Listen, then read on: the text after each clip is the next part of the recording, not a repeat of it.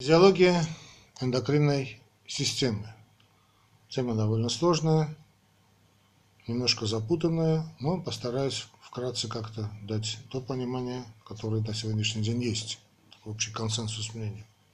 Итак, эндокринным железам, или так, железам внутренней секреции в переводе, относятся те железы, не имеющие выводных протоков и выделяющие свой секрет – гормон – межклеточные значит, э, щели, а затем, понятно, в кровь, лимфу, там, цереброспинальную жидкость.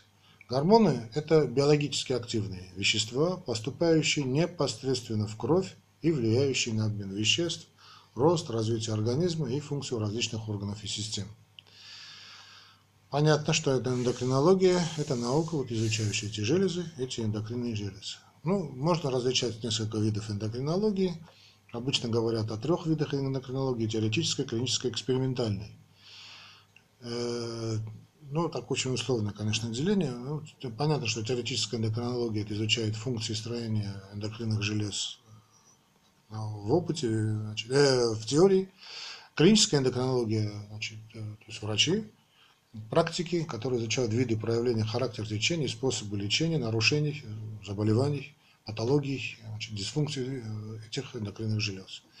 А вот экспериментальная эндокринология, она значит, э, идет рука об руку, конечно, с теоретической и клинической эндокринологиями. Это она изучает эндокринные железы в условиях эксперимента на животных, на людях, ну, она следует требованиям значит, э, научного исследования. Значит, экспериментальный эксперимент может быть острым и хроническим, понятно. В зависимости от содержания того или иного гормона в крови возникают состояния, различные состояния. Ну, обычно мы говорим о трех видах состояния, то есть нормальное, повышенное и подавленное. Нормальное – это нормофункция или изофункция, нормальное содержание гормонов в крови. Гиперфункция, да, из названия ясно, что мы говорим о повышенном содержании данного гормона в крови. И, собственно говоря, гипо, когда значит, этого содержание этого гормона в крови понижено. Гормоны могут оказывать свое влияние через э, нервную систему, как мы знаем, а также, собственно говоря, через гуморально, то есть непосредственно воздействуя через жидкости на активность органов, тканей и э, различных, на различные клетки. Э, физиологическая роль желез внутренней секреции многочисленна. Значит, гормоны, которые секретируются значит, этими железами, участвуют в регуляции различных функций организма – ну, имеется нервный эндокринный значит, механизм регуляции. Эти оба механизма тесно связаны между собой и осуществляют единую, так называемую нейроэндокринную регуляцию. Гормоны приспосабливают нас э, к изменяющимся условиям внутренней и внешней среды организма. Например, ну, самый наверное, распространенный метод – это гипергликемия, да? это повышение содержания глюкозы в крови, стимулирует секрецию инсулина поджелудочной железы, ну, конечно, в пределах норм что приводит к восстановлению значит, уровня глюкозы в крови. Повышенно, чрезмерно выше нормы повышения, это уже говорит о патологии, но об этом будем говорить чуть позже. Гормоны восстанавливают измененное равновесие значит, внутренней среды организма, то есть участвуют в процессах гемостаза. Например, при понижении уровня глевы, значит, э, значит, ну, той же давайте поговорим опять же о глюкозе. Да? Например, понижение уровня глюкозы в крови, так, состояние гипогликемии из мозгового слоя надпочечника выбрасывается большое количество гормонов стресса, это адреналин, компания, которые усиливают гликогенолиз, то есть превращение гликогена в глюкозу, ну, понятно, в печени. В результате чего нормализуется уровень глюкозы в крови, ну, в стрессовых ситуациях, да? Гормоны в процессе обмена изменяются функционально и структурно, вернее, структурно-функционально. Часть гормонов утилизируется клетками, то есть используется клетками организма, другое выделяется различными путями, ну, обычно это моча. Гормоны подвергаются значит, подавлению, инактивации, распаду за счет соединения с белками, ну, не распаду, вернее, инактивируются за счет значит, жесткого или не, ну, относительного значит, жесткого соединения с белками, образования соединений э, с кислотами, обычно это глюкуроновая кислота, за счет активности различных ферментов в той же печени, ну и, конечно, процессов окисления. Ну, там еще есть другое, но не суть важно. Мы имеем два типа э, эндокринных желез. Значит, железы, выполняющие только органы, только значит, функции органов а, внутренней значит, секреции, железы со смешанной функцией, то есть осуществляют наряду с внутренней и внешнюю секрецию. То есть, например, половые железы, да, поджелудочная железа. А, ну, а железы только внутренней секреции – это щитовидная железа, паращитовидная железа, да, что там у нас еще есть, надпочечники, э, гипофиз, тимус, эпифиз, э, ну, возможно, это шишковидное тело. А, кстати, об эпифизе. Это значит верхний мозговой придаток или шишковидная железа является образованием промежуточного мозга. Считается, что эпифиз сдерживает половое развитие в определенном возрасте, в детском возрасте, и тем самым регулирует его половую активность. Но некоторые так продвинутые значит, считают, что эпифисы еще являются третьим глазом, а и имеется повышенная чувствительность к усилению светового, особенно солнечного потока. Но сейчас об этом говорить мы не будем. Также, конечно, эпифиз участвует, безусловно, значит, в регуляции процессов иммунитета. А гипофиз, он расположен в гипофизарной ямке, ну, это тело клиновидной кости, он состоит из двух долей, значит, кости, да, тело клиновидной кости. Он состоит из двух долей, передняя и задняя. Передние доли выделяют довольно узкую полоску значит, такой э, железистой ткани, это, собственно, промежуточная часть которые участвуют в этих процессах. Также участвует. Передняя доля гипофиза вырабатывает гормоны, которые регулируют секрецию всех остальных эндокринных желез. Это такой маленький орган, но очень важный. Но это какие гормоны? Это гормоны роста. Да, по латыни это сомототропный гормон. Э, регулирует, ну, сома, регулирует рост тела, Э, тиреотропный гормон воздействует на щитовидную железу и способствует образованию тироксина. А КТГ, адренокортикотропный гормон, который стимулирует корону надпочечников и обеспечивает секрецию кортизола. Есть еще, конечно, гонадотропные гормоны, это фолликулостимулирующие гормоны, ФСГ. Ну, женщины знают, когда сдают анализы на этот гормон, это он инициирует развитие значит, графовых фолликулов, Графовые – это яичниковые фолликулы. Ну а мужиков способствует образованию сперматозоидов в яичках. Есть еще лютеинизирующий гормон, он же ЛГ, да, который контролирует секрецию эстрогена, прогестерона в яичниках и тестостерона в яичках, понятно. Ну, лютеотропный гормон, он же пролактин, по названию ясно, что он регулирует секрецию материнского молока и способствует сохранению желтого тела во время беременности.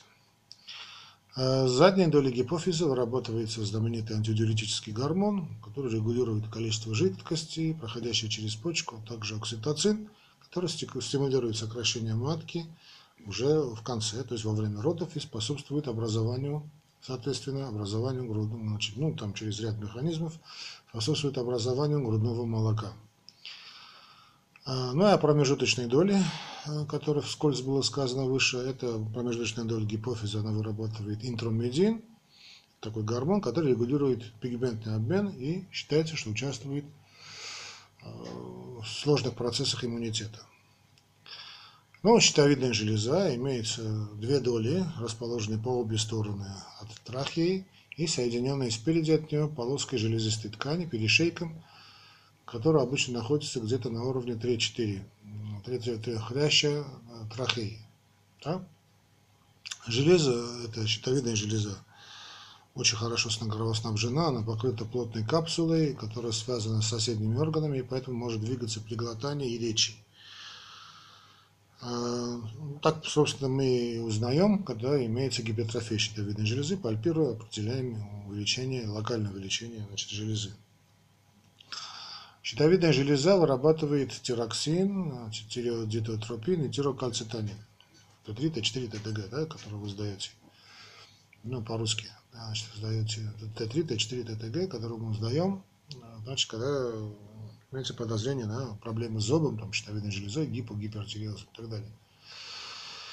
Э, тироксин, трийодтиронин, э, они регулируют основной обмен да, вот поэтому имеются проблемы с весом, когда имеются проблемы с этими гормонами. Ну, а основной обмен, конечно, сам регулирует обмен значит, микроэлементов, особенно кальция и фосфора. А, следует сказать, что гормоны щитовидной железы попадают в ток крови или непосредственно, да, прямо в кровь, или через э, лимфатическую систему. Секреторную активность щитовидной железы регулирует уже тиреотропный гормон передней доли гипофиза. В свою очередь, гормоны щитовидной железы регулируют обмен веществ органов и тканей. А при гипотиреозе, да, гипосекреции, понятно, гипотиреозе, врожденная недостаточность гормонов железы приводит к развитию кретинизма. Это заболевание проявляется задержкой умственного физического развития. У взрослого человека недостаточность гормонов этой железы приводит к развитию микседемы, заболевания, характеризующиеся снижением основного обмена. Ну, а если снижается основной обмен, понятно, увеличивается вес, жировая ткань иногда, сонливость появляется, замедленность мышления, замедленность речи. Кожа с больного становится влажной, подкожная клетчатка утолщается, э, волосы выпадают, истончаются, температура тела понижается, ну а пульс, соответственно, урежается.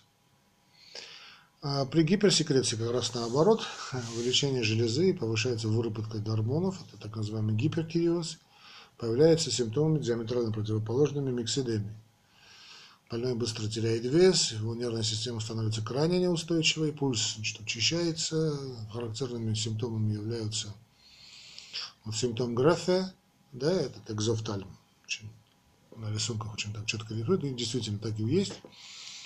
Ну а современное, современное начатое лечение любого состояния, не только значит, гипертиреоза или гипотиреоза, конечно, препятствует развитию всех видов значит, клиники.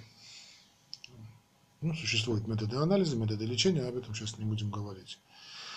А теперь пара щитовидки. Значит, в количестве четырех располагаются позади доли щитовидной железы в ее капсуле по две, значит, по два с каждой стороны. Значит, они, они вырабатывают значит, гормоны щитовидной железы, значит, пара щитовидки, вернее, парат гормон, который регулирует обмен э, микроэлементов из того же кальция и фосфора. Значит, кальций необходим, ну, понятно, да, для нормальной нервной и мышечной деятельности организма, поэтому его недостаток крови вызывает э, различные судороги, ну, татонил.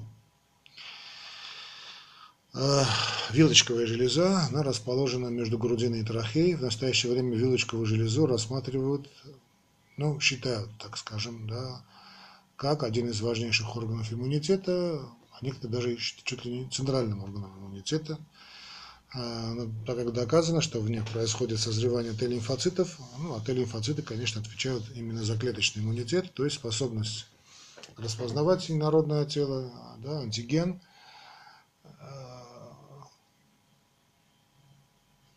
и находить его, ну там есть несколько видов Т, сейчас об этом не будем говорить, да, давайте, распознавать инородное тело, его распознает, находит, а другие, значит, уничтожают это чужеродное тело. Довольно сложный механизм, в общем, это считается, что всем этим заведует вилочковая железа, в которой, собственно, и секретируются эти наши Т-лимфоциты. Гормоны вилочковой железы э, также являются, скажем, тимозин, это иммуномодулятор – который влияет на углеводный обмен, обмен кальция, нервно-мышечную передачу. А обычно он бывает очень высок, очень такой больших размеров он бывает у, значит, у детей, ну, там почитано чуть ли там до 30, 30, 35, иногда даже чуть больше граммов. А затем у взрослых происходит его значит, обратное развитие, еще называют его инволюцией, то есть происходит инволюция тимуса. Надпочечники это парные железы, расположенные над верхними концами почек. Масса обоих желез по 15 грамм, где-то так в среднем. В каждой железе имеется плотная соединительная тканная капсула, проникающая внутрь железы и делящая ее на два слоя. Вот эта капсула делит на два слоя. Это наружное, да, корк, корковое вещество, ну и внутреннее мозго, мозговое вещество. Гормоны коркового вещества получили название, значит, понятно, будет называться кортикостероиды, от слова коркус, да, и вырабатывают, значит, э, три зоны. Клубочковая зона, или самая поверхностная, вырабатывает мини, минералокортикоиды. Это, конечно, альдостерон и дезоксикортикостерон, которые влияют на, на значит, водно-солевой обмен, а водно-солевой обмен, понятно, регулирует почки. Избыток этих гормонов приводит к задержке воды и повышению артериального давления. А их недостаток, понятно, к обезвоживанию организма. Средняя зона, она же пучковая зона, вырабатывает глюкокортикоиды. Самый известный это кортизон и кортикостерон, которые являются очень мощными иммунодепрессантами. А, то есть они подавляют значит, воспалительные различные реакции и аллергические, но это уже десенсибилизирующее воздействие. То есть иммунодепрессия и денсибилизатор. Иммунодепрессия – это подавляются воспалительные реакции, а десенсибилизаторы – это подавляют аллергические проявления. Значит, оба гормона обладают этими свойствами, как кортизон, так и э, кортикостерон. Глюкокортикоиды очень сильно влияют на углеводный обмен, стимулируя синтез гликогена в мышцах, тем самым повышая работоспособность. Особенно велика их роль при больших мышечных напряжениях, действии сверхсильных раздражителей, тяжелых недостатки кислорода и прочее. В подобных условиях вырабатывается очень большое количество глюкокортикоидов, которые обеспечивают приспособление организма к крайне неблагоприятным э, чрезвычайным условиям, так называемая стресс-реакция.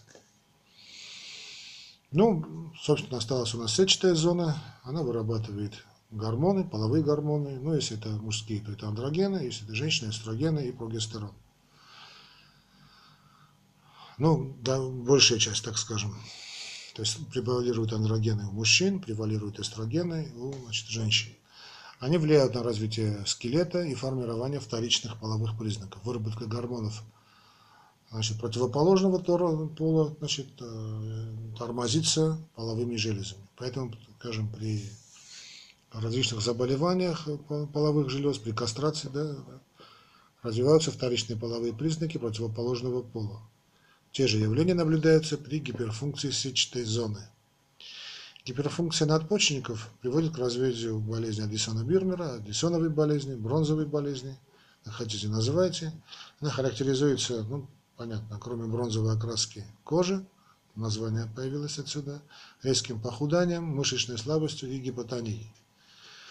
Мозговое вещество надпочечника вырабатывает гормоны стресса, катехоламины, это адреналин, норадреналин. Но считается, что главный из них адреналин, ибо имеет очень широкий значит, диапазон воздействия. Он влияет и на сердечно-сосудистую систему, в частности, скажем, там сужает сосуды, а, подавляет движение пищеварительного тракта, перистальтику, вызывает расширение зрачков, восстанавливает работоспособность утомленных мышц, потенцирует, усиливает углеводный обмен, сужает сосуды кожи и другие периферические сосуды. Выход адреналина в кровь связан с возбуждением симпатической нервной системы. А при различных экстремальных состояниях, там, скажем, охлаждение, да, чрезмерное мышечное напряжение, боль, ярость, страх, стресс-реакция в крови увеличивается содержание ну, эмоциональных да, состояниях увеличивается содержание адреналина. Второй гормон, это норадреналин, способствует поддержанию тонуса кровеносных сосудов. Норадреналин, кроме того, вырабатывается в синапсах и участвует в передаче возбуждения симпатических нервных волокон на иннервируемые, то есть снабжаемые органы. Недостаток кахатахоламина в крови не наблюдается, так как они могут вырабатываться в организме другими хромофильными так называемыми тканями. Избыток этих их возникает при опухолях надпочечников, крайне опасное состояние, и при резкой увеличенной выработке этих гормонов.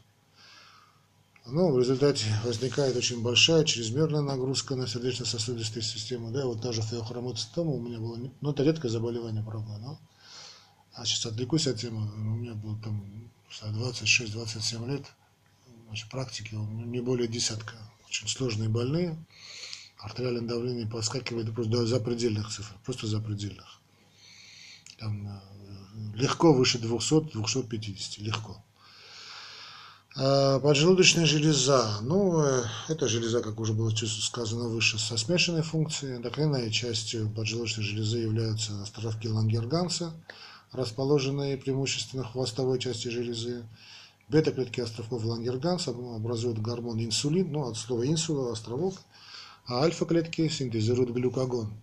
Инсулин принимает участие в регуляции углеводного обмена. Под действием гормона происходит уменьшение концентрации сахара в крови, ну, возникает гипогликемия. Да? Образование инсулина регулируется уровнем глюкозы в крови. Гипергликемия приводит к увеличению поступления инсулина в кровь. Гипогликемия уменьшает образование и поступление гормонов в сосудистое русло. Недостаточность внутрисекреторной функции поджелудочной железы приводит к развитию диабетис меллитуса, да, то есть сахарного диабета, основными проявлениями которого являются гипергликемия, гликозурия, гликозурия это означает сахар в моче, полиурия, то есть увеличенное выделение значит, мочи, образование выделения мочи, полифагия, а, чрезмерный аппетит и полидипсия. Значит, такая повышенная жажда полидипсия. Ну, вот это, вот это та Значит, э, те признаки, которые очень характерны для сахарного диабета. Э, что там у нас? А глюкагон участвует в регуляции углеводного обмена. По характеру действия, его действия на обмен углеводов он является как бы антагонистом. Ну, как бы, а так и является. Он является антагонистом инсулина. Под влиянием глюкагона происходит расщепление гликогена в печени до глюкозы. В результате этого концентрация глюкозы в крови повышается. Кроме того, глюкагон стимулирует расщепление жира в жировой ткани. На образование глюкагона в альфа-клетках островков Лангенгранца оказывает влияние количества глюкозы в крови. При повышенном содержании глюкозы происходит э, торможение секреции глюкагона при пониженном увеличении. Но на образование глюкагона оказывает влияние гормон передней доли гипофиза, о котором мы сказали, соматотропин. Он повышает активность от так называемых альфа-клеток, которые стимулируют образование глюкагона. Регуляция желез внутренней секреции осуществляется сложным нейрогуморальным путем. Основная роль в этом значит, комплексе принадлежит в, этом, в этой регуляции принадлежит комплексу гипофиза-гипоталамусу, гипофизаро-гипоталаматическая связь, это часть значит, промежуточного мозга. Гипоталамус оказывает два типа воздействия, два типа влияния, либо по нисходящим нервным путям, либо через э, гипофиз. Ну, понятно, гуморальный путь. Да? Важнейшим фактором, влияющим на образование гормонов, является состояние регулируемых ими процессов и уровни концентрации ну, тех или иных веществ в крови, на которые они, собственно, и регулируют. Ну, давайте на сегодня все касательно эндокринной системы. Любите физиологию. Подписывайтесь на уголок доктора, ставьте лайки, пишите комментарии, задавайте вопросы, я буду на них отвечать. Всего вам доброго.